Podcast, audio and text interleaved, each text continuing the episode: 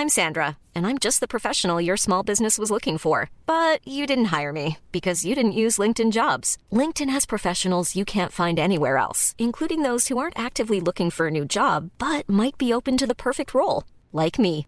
In a given month, over 70% of LinkedIn users don't visit other leading job sites. So if you're not looking on LinkedIn, you'll miss out on great candidates like Sandra. Start hiring professionals like a professional. Post your free job on linkedin.com/people today. There's never been a faster or easier way to start your weight loss journey than with PlushCare. PlushCare accepts most insurance plans and gives you online access to board-certified physicians who can prescribe FDA-approved weight loss medications like Wigovi and Zepbound for those who qualify. Take charge of your health and speak with a board-certified physician about a weight loss plan that's right for you. Get started today at plushcare.com slash weight loss. That's plushcare.com slash weight loss. plushcare.com slash weight loss. Wow. Nice. Yeah. What you're hearing are the sounds of people everywhere putting on Bombas socks, underwear, and t-shirts made from absurdly soft materials that feel like plush clouds. Yeah, that plush. And the best part? For every item you purchase, Bombas donates another to someone facing homelessness. Bombas. Big comfort for everyone. Go to bombas.com slash ACAST and use code ACAST for 20% off your first purchase. That's bombas.com slash ACAST. Code ACAST.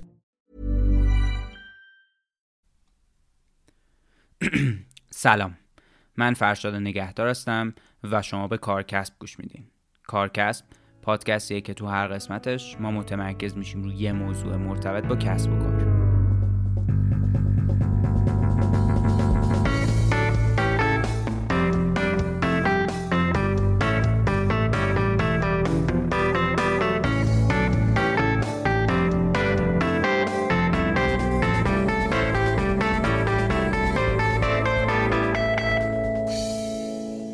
اپیزود چهار در مورد فروش صحبت کردیم. اونجا یه اشاره هایی کردیم به مرز بین فروش و بازاریابی و توی این اپیزود ما می‌خوایم متمرکز بشیم روی موضوع بازاریابی. این دوتا اپیزود خیلی ربطی به هم ندارن ولی اگر اپیزود چهار گوش ندادین پیشنهاد می‌کنیم که اون اپیزود هم گوش بدین. من برای اینکه بتونم متمرکز بشم رو موضوع بازاریابی دعوت کردم از آقای امیر پاشا. امیر پاشا معاون بازاریابی گروه دیجیکالاس. طبق معمول هر اپیزود ما توی شروع داستان مهمونمون رو می‌پرسیم بعد متمرکز میشیم رو موضوع بازاریابی از مفهومش میگیم از دیدگاه های نوین بازاریابی صحبت می‌کنیم و به مهمترین نکات و جذابیت های بازاریابی می‌پردازیم. من بیشتر از اینجا صحبت نمی کنم و اینکه بریم گپ و گفتمون با آقای امیر پاشا رو در مورد بازاریابی بشنویم. خب ما امروز قراره در مورد مارکتینگ یا بازاریابی صحبت کنیم. مهمونمون هم آقای امیر پاشا هستن معاون بازاریابی گروه دیجیکالا. خیلی خوشحالم که اینجا نشستیم با هم و قراره در مورد بازاریابی صحبت کنیم. من خودم خیلی هیجان زدم برای این گفتگویی که قراره بکنیم. خیلی ممنون که دعوت ما رو قبول کردین و توی این شرایط اومدین اینجا. و اینکه مطمئنم که خیلی گپ و گفته جذابی خواهد بود. سلام حتما. منم به شما و شنوندگان عزیز سلام می‌کنم. امیدوارم که بتونیم یه گپ دوستانه خیلی خوب داشته باشیم امروز. ما معمولا اپیزودامون رو با داستان مهمونمون شروع می‌کنیم و این اپیزود هم می‌خوایم با داستان آقای امیر پاشا شروع کنیم. اینکه چی شد شما امروز اینجایی هستین که هستین و چی شد که وارد دیجیکالا شدین؟ حتما توضیح میدم خدمتتون. عرض کنم که یه ذره میرم عقبتر. از, از موقع به دنیا اومدنم شاید توضیح بدم جالب تر باشه من سه ساله بودم که پدرم در رشته ادبیات دانشگاه تهران مقطع دکترا قبول شد. این شد که ما از یکی از شهرهای شمالی به تهران اومدیم. خانواده ما خیلی کلا خانواده یعنی تمرکزشون خانواده فرهنگی هستن و تمرکزشون روی علوم انسانی هستش. ولی خب من خیلی فرزند خلفی نبودم. توی سال 80 مقطع لیسانس مهندسی برق دانشگاه شریف قبول شدم. چهار, پنج، چهار سال حدود پنج سال درسم طول کشید و بعدش چهار سال کار فنی می‌کردم. یعنی به شکل به عنوان یک مهندس توی طراحی نیروگاه و اون از اون جور کارها. مشغول بودم. آره. اونجا بود که یه ذره یه خلایی تو خودم حس کردم. اینکه از اولم منابع اساسا علوم انسانی رو خیلی دوست داشتم و در حقیقت موضوعاتی که مربوط میشن به جامعه شناسی انسان شناسی مردم شناسی روان شناسی اینا موضوعاتی بود که برام خیلی جذاب بود.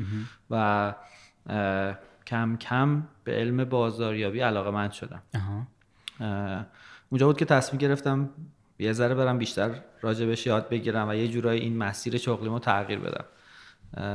که دوباره دانشگاه شریف ام بی خوندم با گرایش بازاریابی و خیلی برام داستانهای جالبی داشت. یعنی اینکه چند سال قبلش کار کرده بودم یه جورایی از دور آشنایی داشتم. ولی بعد که آکادمیک شما وارد این موضوع میشی و مباحث رو یاد می‌گیری به نظرم خیلی جذابه. و بعد از خیلی هم اون تاثیر داره اون کاری که اون اول انجام بله. یعنی اینکه وارد فضای کار باشین بعد برین سراغ یه رشته مثل MBA یا خیلی دقیقاً. connection یه که برقرار میشه به نظرم یه موضوعی که حالا شاید تو ایران هم جاش خالی باشه تو خیلی از جای دنیا اینو در حقیقت به شکلی که از ملزومات ورود به دوره های MBA نگاه می‌کنن.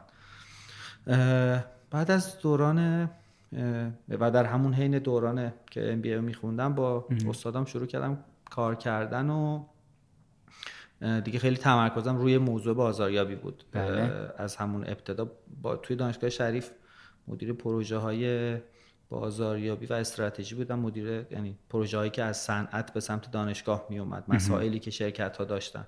بله. مدیر پروژه بودم و تحت supervision و نظارت اساتیدم کار می‌کردم. و بعد از اونم در حقیقت وارد تپسی شدم که تازه چند روزی بود راه افتاده بود. در حقیقت حدود یک سال و نیم فکر می‌کنم من توی تپسی بودم. کار بازاریابی انجام بله بله. اونجا من مدیر بازاریابی یا معاون بازاریابی مدیر ارشد بازاریابی. بعد وارد ایرانسل شدم.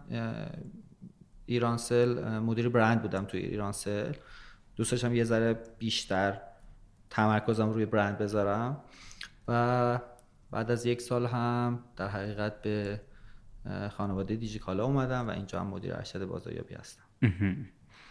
خب خیلی جذاب بود خیلی جالب بود این چیزی که تعریف کردین. مخصوصا من نمیستم کار فنی هم انجام دادین. بله. همونطوری که هم اولش هم گفتم قبل از MBA کار کردن باعث میشه که یهو خیلی درک آدم از اون محیط و اون در واقع فضایی که یعنی business داره. چون رشته های business معمولا میان منطق business رو توضیح میدن و شما وقتی کار نکردین یهو این ارتباط برقرار نمیشه. خیلی وقتایی مسئله پیش میاد.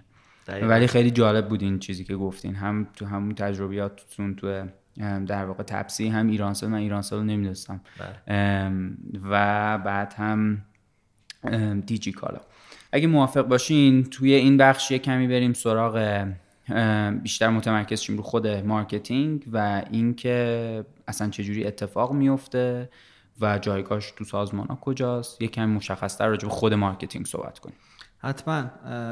عرض کنم خدمتون که حالا من از تعاریف کلاسیک مارکتینگ و اینکه تعریفش چیه و اینا تو خیلی کتاب هست میگذرم بله. یه نکته که دوست دارم راجع بهش صحبت کنم اینه که مارکتینگ وقتی از دیدگاه آکادمی بهش نگاه می‌کنی در میشه گفت به سه بخش تقسیم میشه بله. یعنی شما اگه بخوای علم مارکتینگ رو خیلی حرفه‌ای دنبال کنی در مقطع دکترا توی دانشگاه خیلی خوب دنیا در حقیقت سه تا گرایش تا اونجا که من می‌دونم هست که شما می‌تونید روشون تمرکز کنید موضوع اول در حقیقت marketing strategy هستش. یعنی اینکه شما بیاین سوالات اساسی که توی مارکتینگ هست از خودتون یا کسب و کارتون بپرسین و بتونید بر اساس اونها یک تصمیماتی که اثرات بزرگی روی سازمان دارن و در شما بگیرید.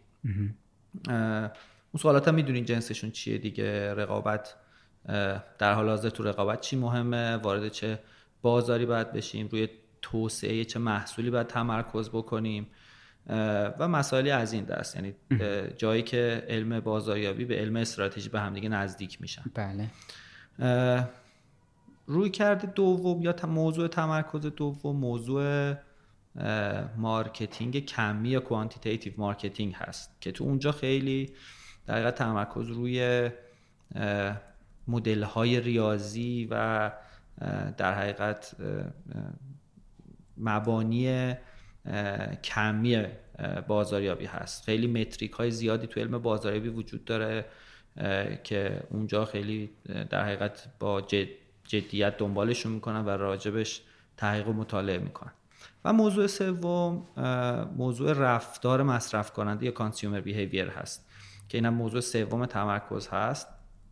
که جالبه. با اون دوتا یه ذره تفاوتی که داره اینه که خیلی کیفیه و در حقیقت به قول افرادی که اساتیدی که تو این حوزه فعالیت می‌کنن تمرکزشون روی جعب سیاه ذهن مشتری هست. یعنی فرایند تصمیم گیری مشتری یک جعبه سیاهی تعریف میشه که و این افراد می‌خوام بدونن که تو اون جعبه سیاه چه اتفاقی میفته که مفاهیم neuro marketing و اینا اونجا مطرح میشن که اساسا آدما با چه اساسی انتخاب می‌کنن. انتخاب منطقی یا احساسی هستش یا در حقیقت دلیل اینکه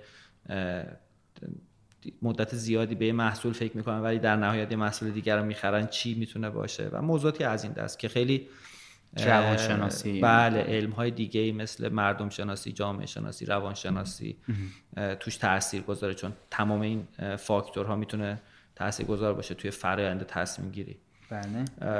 موضوعات خیلی جالبی هم داره دیگه. اینکه چرا یه خودروساز توی کشوری از دنیا تو غرب دو غرب جهان موفق میشه تو شرق جهان موفق نمیشه خیلی موقع ریشه در مباحث به این شکل داره. چون از لحاظ تحقیق و در حقیقت فیزیبیلیتی استادی یا اینکه تحقیق کرده باشن که آیا این توی اون بازار جواب میده یا نه احتمالا خیلی از ها اینو ساپورت کرده که شما وارد اون بازار می‌تونید بشید ولی می‌بینید که نه. یه جای کار میلنگه و شما شکست خوردید این یه ذره روکرد آکادمی هست. یعنی توی بله. آکادمی به این شکل نگاش می‌کنن. توی کسب و کار یه ذره میشه اینو تقسیم بندیش رو کوچیکتر و عملگرایانه تر کرد.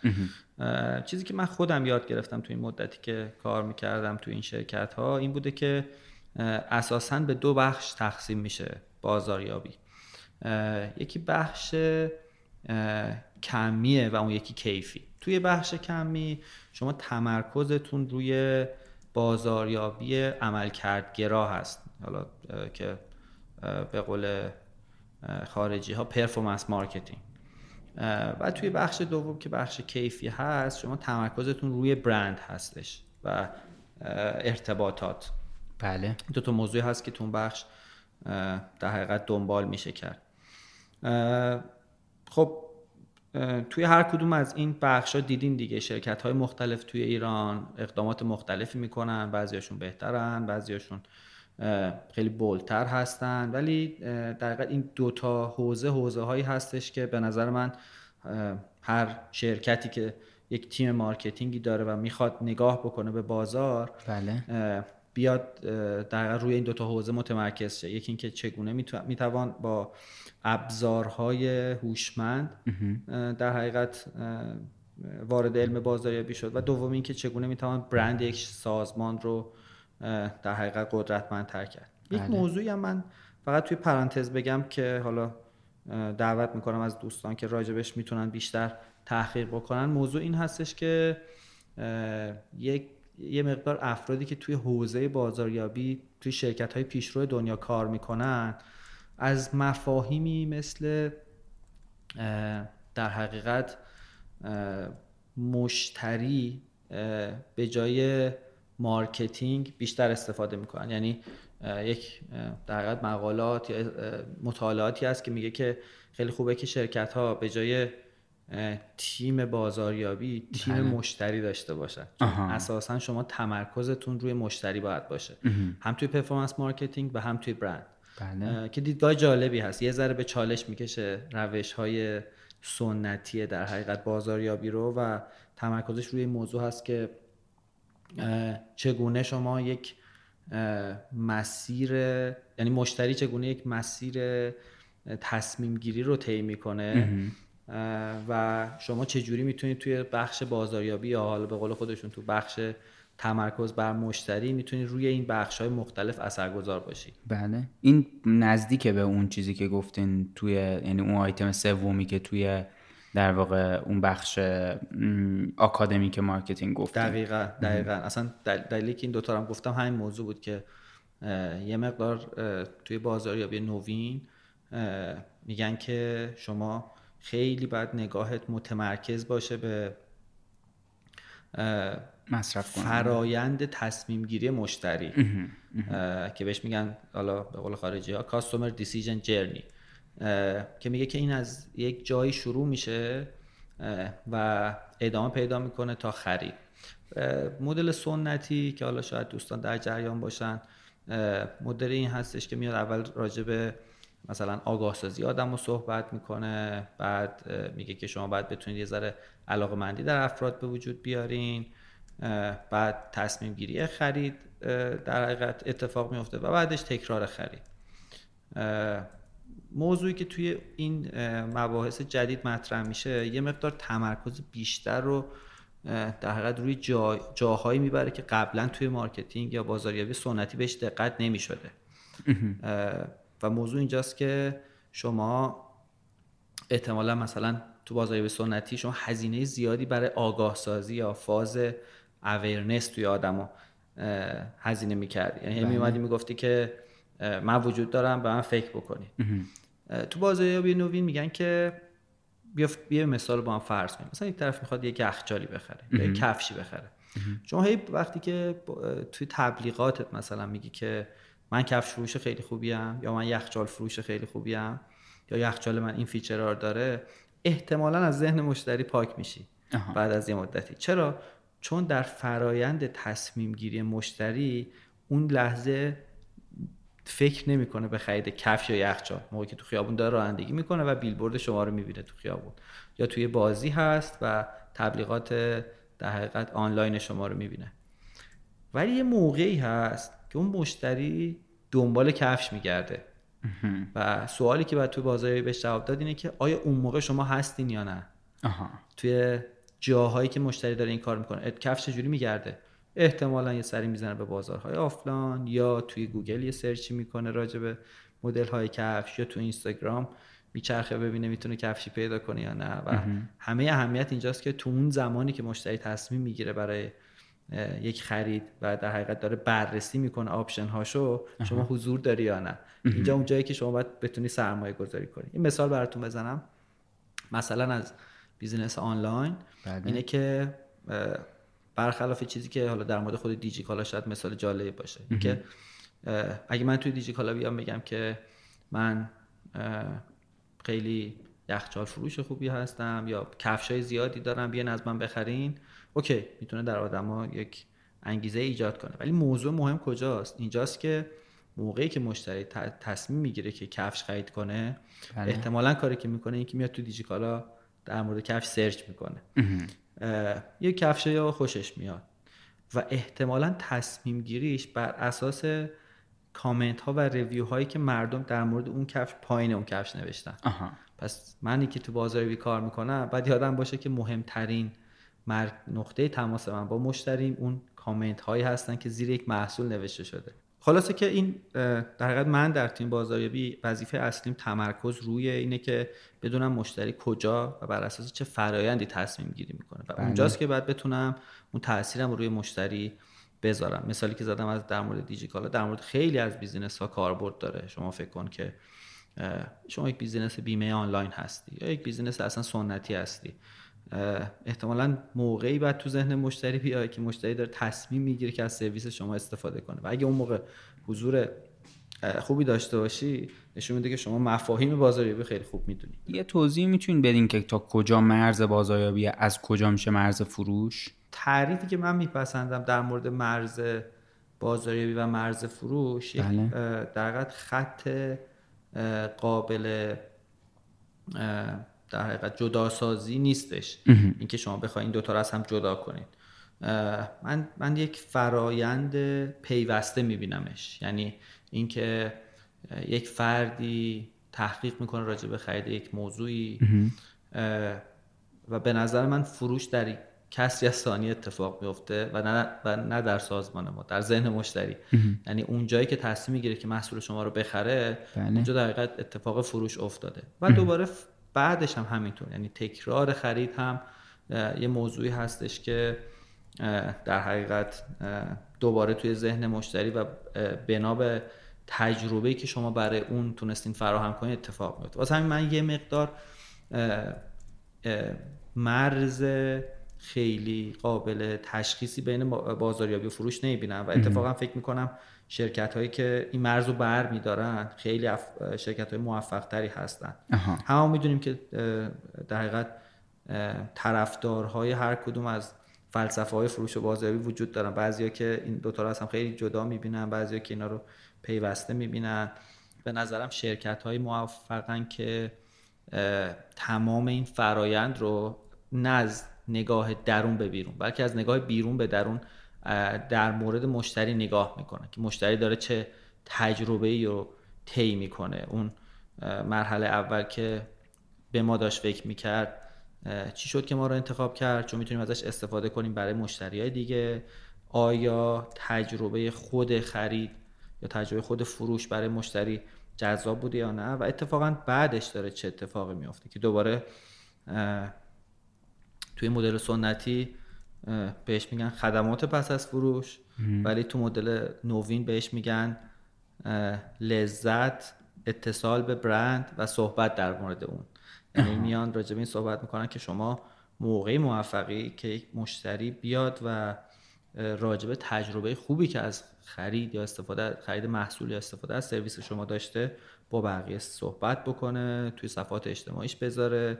تجربهش رو و از اون لذتی که برده از این اتفاقی که میافته. و این باعث میشه که هم روی مشتری دیگه تاثیر بذاره هم خودش رو به تکرار خرید اون محصول یا استفاده از اون سرویس ترغیب بکنه. یه بخش کوچیکیش هم میشه همون کامنت هایی که شما میگین که زیر یه آره، پستی دارن دقیقا, دقیقا. یعنی حالا اصطلاح خارجیش که قبلا اینجوری استفاده اصطلاح, اصطلاح انگلیسی که الان استفاده می‌کنن به جای افتر سیلز سرویس از اصطلاح جوی باند ادوکیت استفاده می‌کنن. یعنی یک فرد چقدر می‌تونه لذت ببره از یک سرویس یا محصول چه جوری به برند شما متصل میشه و یه جورایی میشه گفت سفیر برند شما میشه و در نهایت راجع برند شما صحبت می‌کنه یا پروموتر برند شما میشه. این, این موضوع خیلی مهمیه که دوباره فکر می‌کنم به برند های موفق دنیا هم که نگاه می‌کنید یه جورایی میشه اینو تجربه کرد.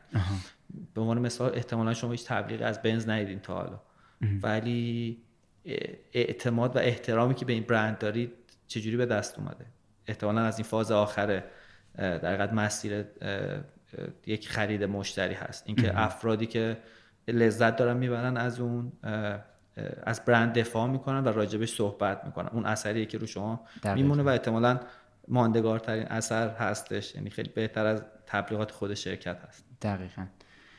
نظرتون راجع به تبلیغات چیه؟ یعنی اونم بالاخره یه جایی توی در واقع این فراینده یه نقطه ای هست. راجع بله. برندینگ یه کمی گفتین که حالا اون یه بخشی در یه جاهای اتصال داره به تبلیغات ولی می‌خوام بدونم کلا راجع به تبلیغات هم کجا میبینینش کجا این فراینده بازاریابی؟ همین که نظرتون راجعش چیه؟ بله. ارز کنم که تبلیغات توی بخش های مختلف این این در حقیقت مسیری که مشتری داره میره وجود داره. حتی می‌تونم بگم بعد از خرید هم وجود داره. اینکه رفتار سازمان شما چه هست با مشتری یک موضوعیه که در حقیقت می‌تونه منجر به تبلیغات شما بشه. یه مثال جالب براتون بزنم. توی آمریکا یه موضوعی که خیلی یه مدتی تو فکر کنم دهه 90 میلادی بود که خیلی معروف شده بود این بودش که شما خودرو لکسوستون رو اگه بخواین تعویض بکنین بعد از اینکه خودروی جدید رو گرفتین موجهای رادیویی که خودرو قبلیتون داشته رو عینا روی خودروی جدیدم برای شما می‌ذارن. یعنی در این حد می‌تونن در حقیقت شخصی سازی بکنن یه موضوعی رو. احتمالا خیلی چیز بزرگ یا عجیب غریب یا خیلی تکنولوژی نیست ولی یک حسی که میده آره، کار ظریفی هست که نشون میده که سازمان به شما فکر می‌کنه یا برند ما به شما فکر می‌کنه. این حالا یه مثالی هست از اینکه تبلیغات شما می‌تونه تا کجا ادامه داشته باشه. بله. در مورد موضوع تبلیغات یک حالا این هم یه داستان جالبیه. یک فلسفه جدیدی وجود داره اونم اینه که کانال تبلیغ شما یا در حقیقت میشه گفت میدیا یا در حقیقت کانال ارتباطی تبلیغات شما باید خودتون باشین که موضوع خیلی جالبی حالا چند تا مثال می‌ذارم یه ذره وارد بحث بشه. بله. Selling a little or a lot? Shopify helps you do your thing however you cha-ching. Shopify is the global commerce platform that helps you sell at every stage of your business. From the launch your online shop stage to the first real life store stage, all the way to the did we just hit a million orders stage. Shopify is there to help you grow. Shopify helps you turn browsers into buyers with the internet's best converting checkout. 36% better on average compared to other leading commerce platforms because businesses that grow grow with Shopify. Get a $1 per month trial period at shopify.com/work. shopify.com/work. Wow. Nice. Yeah. What you're hearing are the sounds of people everywhere putting on Bombas socks, underwear, and t-shirts made from absurdly soft materials that feel like plush clouds. Yeah, that plush. And the best part? For every item you purchase, Bombas donates another to someone facing homelessness. Bombas, big comfort for everyone. Go to bombas.com slash ACAST and use code ACAST for 20% off your first purchase. That's bombas.com slash ACAST, code ACAST. Uh... توی کشورهای چینی بیزنس های خیلی بزرگی هست یعنی business هایی هستن که به عنوان مثال توی گروه علی بابا که بله. e-commerce هستش یک business ی هست که به اسم تاباو. یک،, یک،, یک فضایی داره شبیه به اینستاگرام فقط خرید و فروش توش خیلی زیاده. و جالب شما میگم این که شبکه اجتماعی که توش خرید فروش بله بله که از اصطلاح social commerce براش استفاده می‌کنن. تعداد مشتریان فعالی که ماهانه به این پلتفرم سر می‌زنن 750 میلیون نفره. چقدر زیاده. درسته که چین کشور پر جمعیتیه ولی به هر حال داشتن 50 درصد یک کشور به عنوان یوزر در فعال عدد خیلی بزرگیه. خیلی بزرگیه یه تحقیق کردن راجع به اینکه چطوری یک یک یک بیزینس می‌تونه انقدر بزرگ بشه یعنی انقدر مخاطب داشته باشه در هر ماه.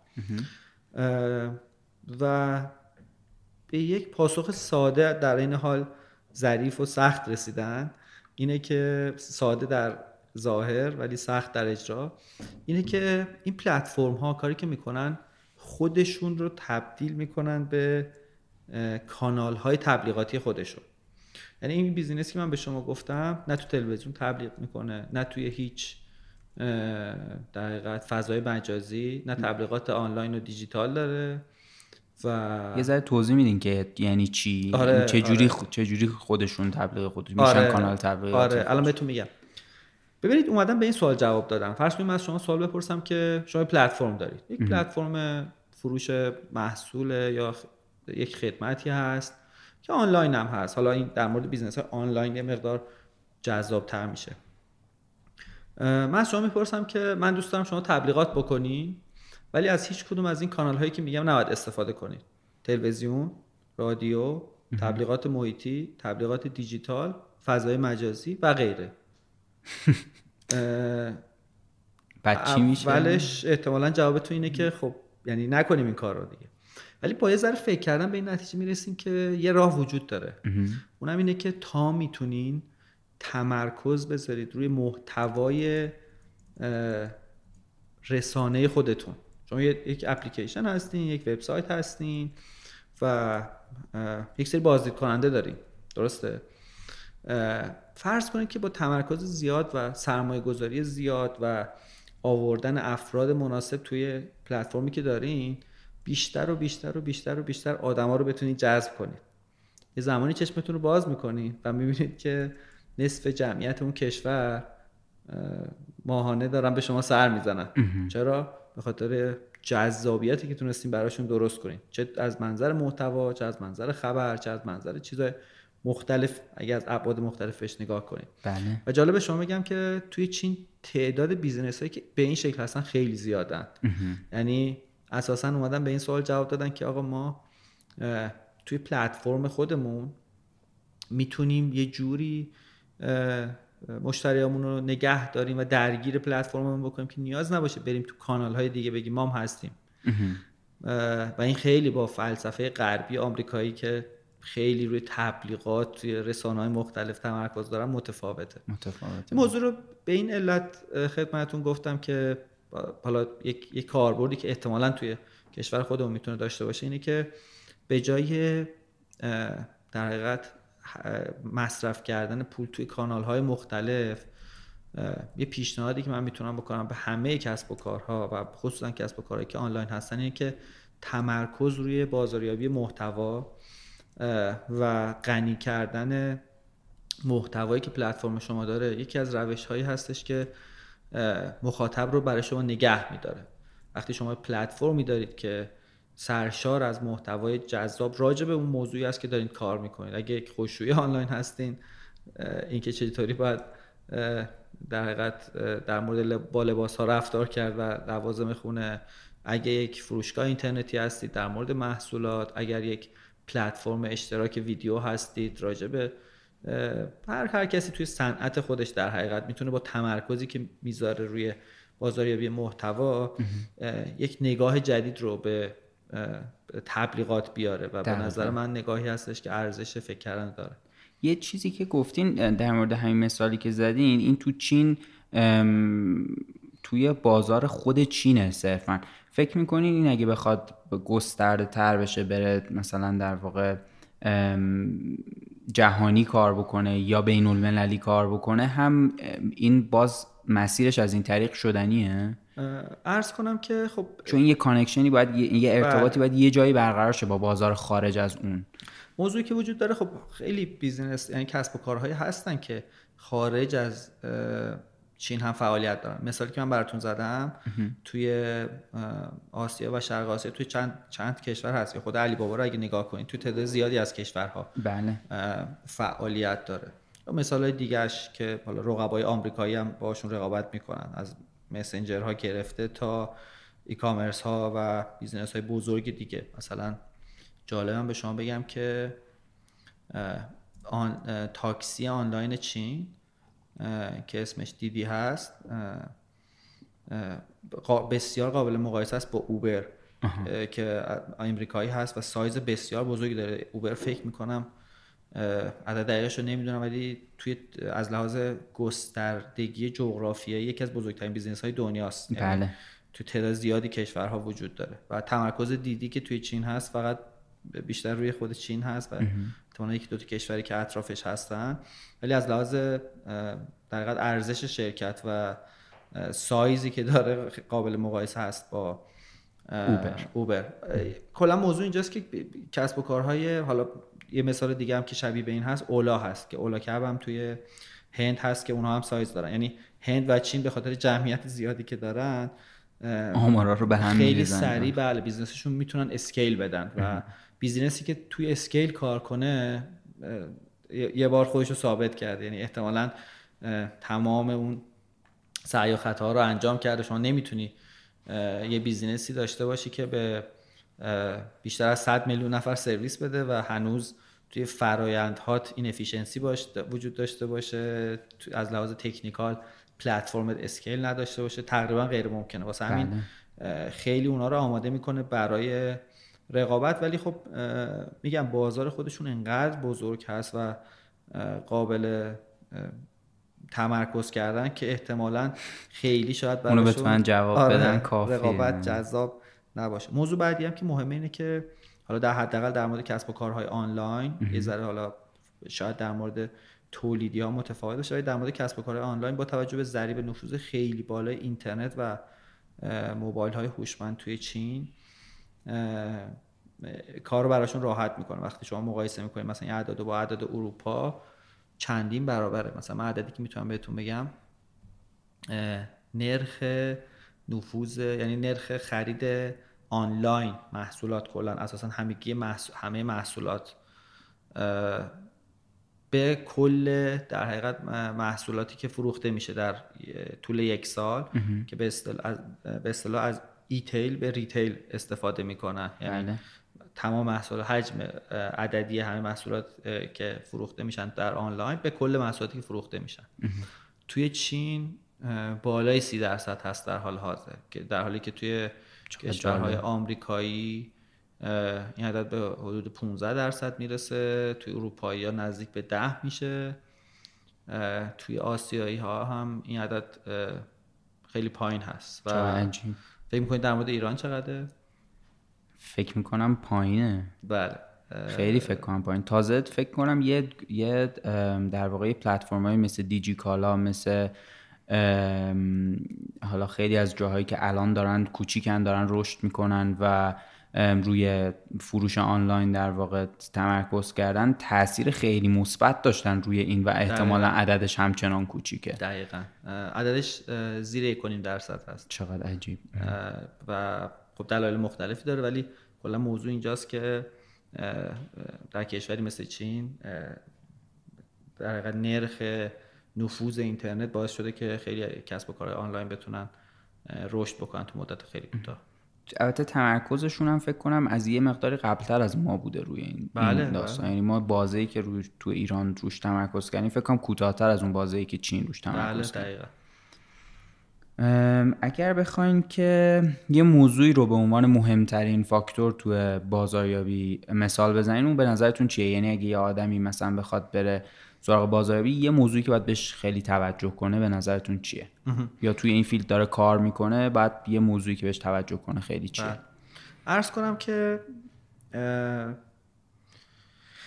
توی بازاریابی شاخه های خیلی مختلفی هست. به نظر من یه موضوعی که خیلی به حالا افرادی که توی صنعت بازاریابی هستن تو شرکت های مختلف توی تیم های بازاریابی کار می‌کنن. به نظر من موضوع مهم پیدا کردن اون حوزه علاقه مندیشونه چون خیلی متفاوتن با هم دیگه. ببینید شما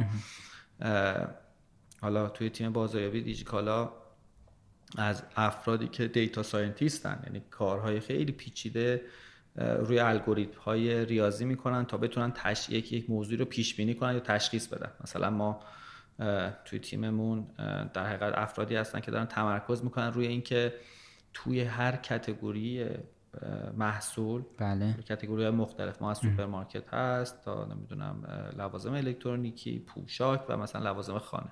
بله. توی هر category در حقیقت چه تغییر چه عواملی باعث میشه که خرید مردم کم و زیاد بشه.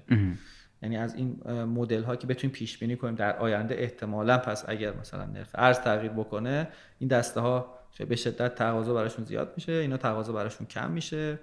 یا مثلا چه می‌دونم به خاطر فرایندهای دیگه چه تغییراتی اتفاق میفته تا یک فرد هنرمندی که در حقیقت کارش موشن گرافی هست و تمام زندگیش رو در حقیقت توی این موضوع گذرونده تا فردی که در حقیقت تمرکزش روی فروش هست و تیک های مربوط به کامرشیال داستان یا تجاری داستان رو جلو می‌بره تا دوباره در حقیقت فردی که متخصص روابط عمومیه.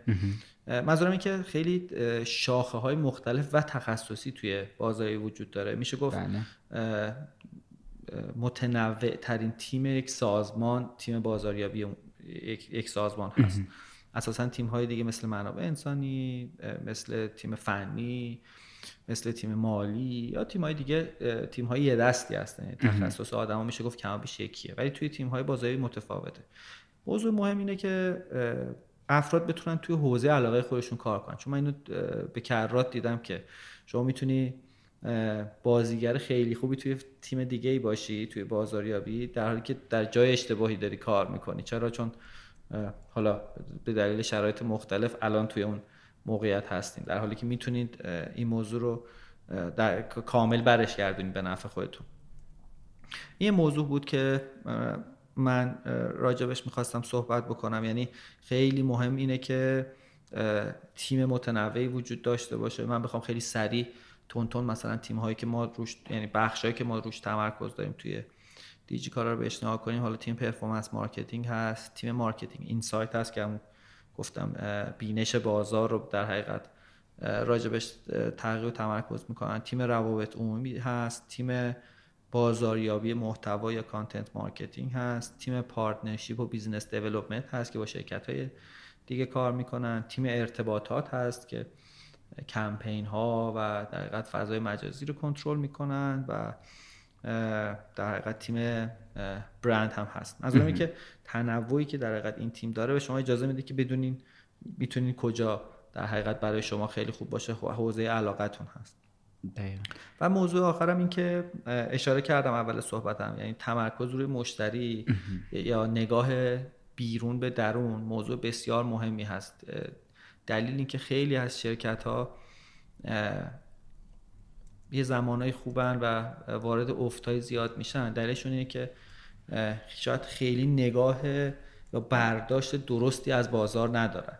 و این موضوع خیلی مهمه که شما برداشت خیلی درستی از بازار داشته باشین. ترند هایی که داره اتفاق میفته تغییرات اجتماعی که داره اتفاق میفته. ما هم می‌دونیم که هر نسلی که عوض میشه یک رفتار متفاوت رو با خودش میاره.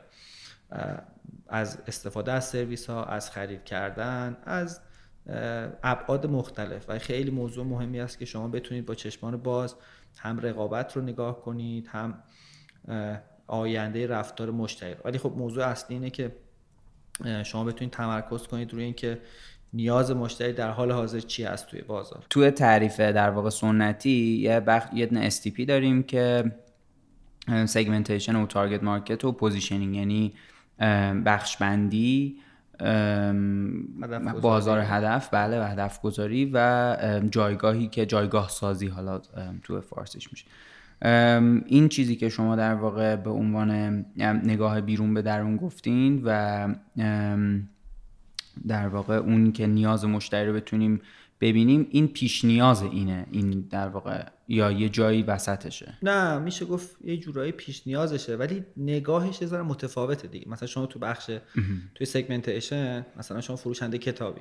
بله. segmentation میاد میگی خب مشتری های من کیان چه چه در افرادی که من باشون سر کار دارم کیان کیان بله. یعنی مثلا اینا کتابخونا این تقسیم میشن به این دسته های مختلف مثلا کتاب های در رمان کتاب های مثلا مذهبی کتاب های داستانی کتاب های شعر چیزهای مختلف تقسیم می‌کنی و باید بر اساس میری جلو ولی خب اساسا یه نگاه چند قدم از این بالاتر وجود داره و اون اینه که آدما آیا هنوز کتاب می‌خونن؟ چرا باید کتاب های شما رو بخونن؟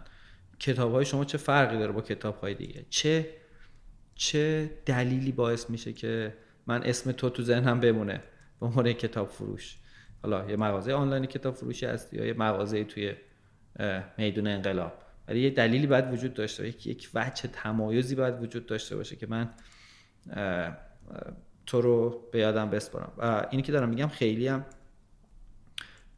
چیز عجیب غریبی نیست یا فقط قابل تعمیم بیزینس های آنلاین نیست؟ شما مثال استارباکس رو دارید که یک یک کافه کوچیکی بوده در یک گوشه ای از دنیا ولی اساسا برندسازی از همون دقت کردن به همون مسیره میاد. مثلا بله. یه چیز جالبی که راجع به استارباکس داشتم میخوندم این بودش که به یه زمانی ببینی چقدر جالب. می‌خوام دوباره برگردم به همون حرف اولم که شما فرایند تصمیم گیری و رفتار مشتری رو باید نگاه کنید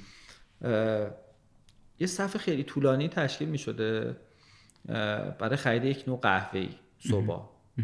و یک نوع خاصه و آره آره. و نوعای دیگه هم بوده. بعد از این مدت متوجه میشن که خیلی این این پترن داره تکرار میشه که تعداد زیادی آدم با کچلوار یا خانم ها با لباس اداری میان یک نوع قهوه خیلی دو سه نوع قهوه خیلی ساده می‌گیرن و میرن.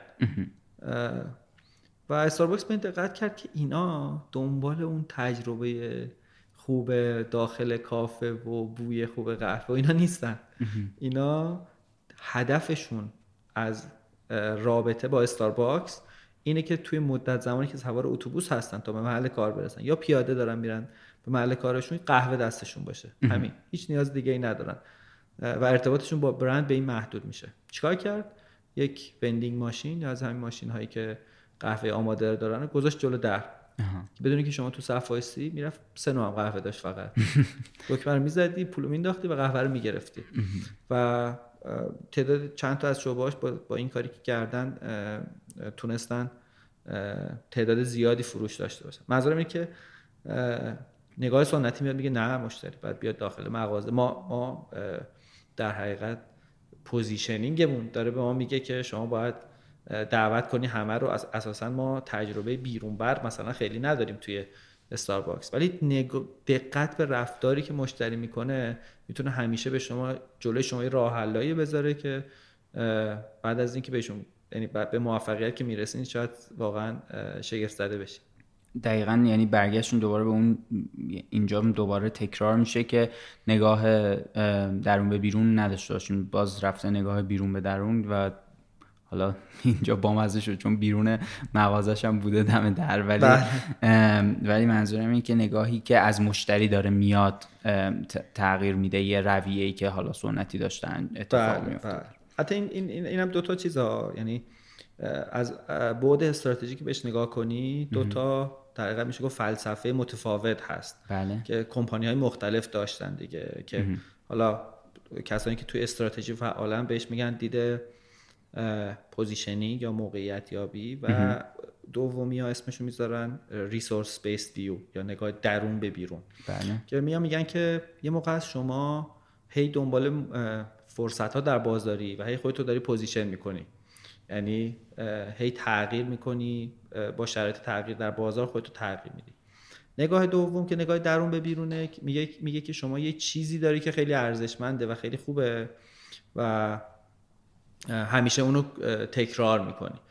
شرکت های مختلف هم استفاده می‌کنن دیگه. مثلا یکی از شرکت هایی که خیلی پیشرو بود در زمینه نگاه درون به بیرون شرکت سونی بود که تخصصش توی کوچکسازی در حقیقت چیزهای مختلف بود و به قول خودشون مینیاتوریزیشن کاری بود که بلد بودن و بعد در مورد همه چیز اینو تکرار می‌کردن. یعنی یک نگاه درون به بیرون سنتی است. ولی اساسا بازاریابی خیلی اونم بازاریابی نوین تمرکزش روی مشتری و شخص شخصی سازی هست و, و این موضوع یک نگاه بله درون به بیرون با خودش میاره که شما باید فکر بکنید به اینکه افراد مختلف چرا و چگونه دارن رفتار می‌کنن و شما چجوری می‌تونید بخشی از اون داستان باشید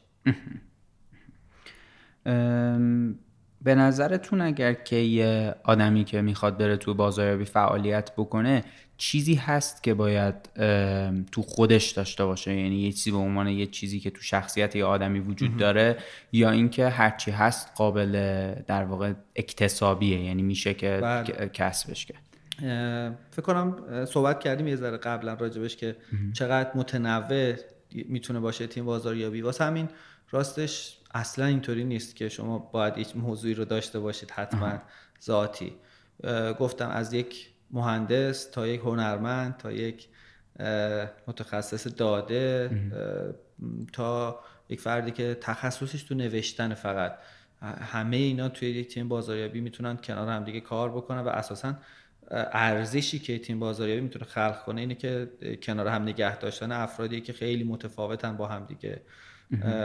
و حالا برای مدیرای بازاریابی جورایی میشه چالش که شما چجوری با افراد خیلی مختلف با سبک های کاری متفاوت و مدل های متفاوت می‌تونی کار بکنی. خیلی هم عالی. اگر که موافق باشین یه جنبندی بکنیم از چیزهایی که گفتیم.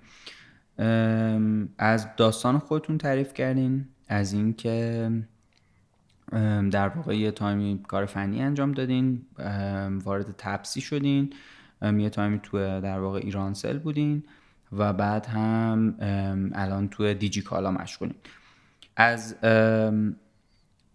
سه تا گرایش آکادمیک marketing صحبت کردیم. marketing strategy استراتژی بازاریابی اولیش بود.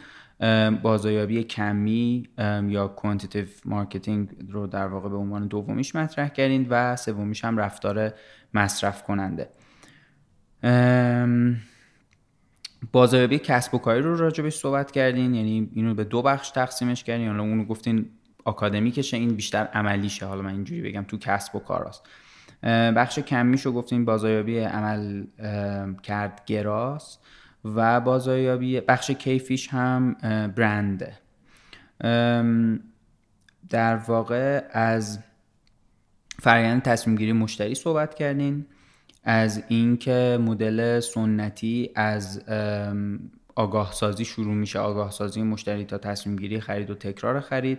ولی ما توی در واقع امروز تو مدل های نوینتر تمام فرایند رو که از بازاریابی تا فروش تا از استراتژی تا بازاریابی فروشه از بیرون به درون نگاه می‌کنیم و رو تجربه مشتری متمرکز. از سه تا موضوع رو مطرح کردیم توی در واقع این بازاریابی امروزی لذت اتصال به برند و صحبت صحبت از برند شما. اینو به عنوان المانی صحبت کردیم که برند می‌تونه خودش بیاد برند بازاریابی خودش رو بکنه یعنی در واقع بازاریابی داخل اون پلتفرم یه اتفاق بیفته که داره خود عملیات رو انجام میده. این این این حس رو می‌تونه برسونه که برند ما داره به شما در واقع فکر می‌کنه. از کانال های تبلیغ گفتین. گفتین که بهترین حالت اینه که کانال خودتون بتونه تبلیغ خودتون رو بکنه. این و در واقع یه چیز جدیدیه که داره توی دنیا روش تمرکز میشه. به جای در واقع مصرف کردن پول روی و هزینه سنگین روی در واقع تبلیغ تو کانال های مختلف می‌تونه این بازاریابی در واقع بازاریابی از طریق محتوا بکنین. این اینو مطرح کنین مهمترین فاکتور رو همچنان دوباره برگشتیم به اون صحبت قبلی در مورد نگاه از بیرون به درون. اینکه بتونیم برداشت درست داشته باشیم از بازار از ترندهایی که وجود داره از آینده رفتار مشتری و این بیا در واقع یه موضوع بود یه موضوع هم که اینکه نیاز مشتری چیه و این با این سوال اینو مطرح کردین که اگه نباشی یا اون محصول شما نباشه چی میشه؟ من خیلی هم خودم لذت بردم از این بحثی که کردیم هم اینکه هم خیلی چیز یاد گرفتم. خیلی خوشحال میشم که توی فرصت دیگه ای بتونیم دوباره از شما دعوت کنیم برای اینکه مهمونمون باشین و راجع به یه موضوع دیگه صحبت کنیم. و خیلی باز ممنونم که تجربیاتتون رو با ما به اشتراک گذاشتین و وقت گذاشتین و اومدین تو این شرایط اینجا. و امیدوارم که توی فرصت دیگه ای دوباره بتونیم با هم دعوتتون کنیم و دوباره با هم گپ بزنیم. خواهش می‌کنم. خیلی ممنونم از شما بابت فرصتی که برای من فراهم کردین و همینطور آرزوی موفقیت و سلامت می‌کنم برای شما و شنوندگان. خیلی ممنون. مرسی. ممنونم از شما. خدا نگهدار.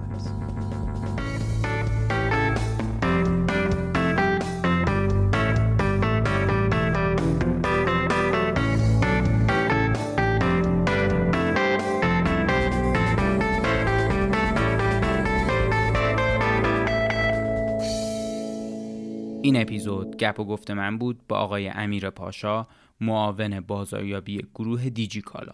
و ما تو این اپیزود در مورد بازاریابی صحبت کردیم. اگه کسایی رو می‌شناسین که کسب و کار خودشونو دارن یا دارن کسب و کار خودشون رو راه اندازی می‌کنن یا عضوی از یک کسب و کارن یا اینکه ممکنه به موضوعاتی که ما تو کار کسب راجبش صحبت می‌کنیم علاقه من باشن لطفا ما رو بهشون معرفی کنین. و اینکه اگه این افراد با فضای پادکست کمتر آشنان لطفا براشون یه پادگیر نصب کنین که بتونن چه به کارکست و چه به پادکست های دیگه فارسی گوش بدن. برای اینکه نظراتتون رو با همون مطرح کنین یا اینکه هر نوع انتقاد یا پیشنهاد یا مشکلی که می‌بینین رو به همون بگین به همون ایمیل بزنین. ایمیلمون هست info@carcasp.com که کارکسبش با دو تا ای نوشته میشه K A A R C A S B. خوشحال میشیم اگر ما رو تو شبکه های اجتماعیمون دنبال کنین. اینستاگرام، توییتر، لینکدین، کانال تلگرام و یوتیوب کارکسب رو می‌تونین با سرچ کردن کارکسب با دو تا A یعنی K A A R C A S B پیدا کنین. وبسایتمون هم همینجوری نوشته میشه کارکسب.com لینک تمام شبکه های اجتماعی و وبسایتمون رو توی توضیحات این اپیزود می‌تونین پیدا کنین ما قول داده بودیم که ویدیوهای مصاحبه هامون رو روی یوتیوب بذاریم به خاطر یه مشکل فنی که توی ویدیو اپیزود چهار به وجود اومده این کار متوقف شده و من عذرخواهی می‌کنم بابت این اتفاق. اما این مشکل رو داریم برطرف می‌کنیم و به زودی اپیزود چهار و بقیه اپیزودها که ویدیوهاشون آماده است الان روی یوتیوب قرار می‌گیره. همه کارهای گرافیکی که از کارکست می‌بینین کار ایما میرزا علی خانیه و آرش افشار تو اجرای طرحها کمکش می‌کنه. تمام ویدیوهایی که می‌بینین چه یوتیوب چه تیزرها رو شاهین بهنامیان ضبط و edit می‌کنه. موزیک این فصل رو رها ثابتی ساخته. تمام اپیزودها رو نامی جمشیدی مقدم تنظیم و edit می‌کنه. همه کارهای پشتیبانی با علما سادات. روی وبسایت کارکست مهیار کاکایی کار می‌کنه و همه کارهای هماهنگی با زهرا مومنزاده است. من از همه تیمی که اسم بردم و مهمون این اپیزود آقای امیر پاشا واقعا ممنونم.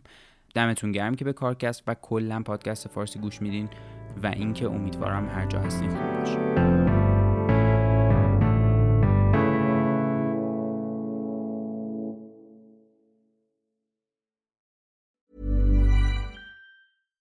Selling a little or a lot?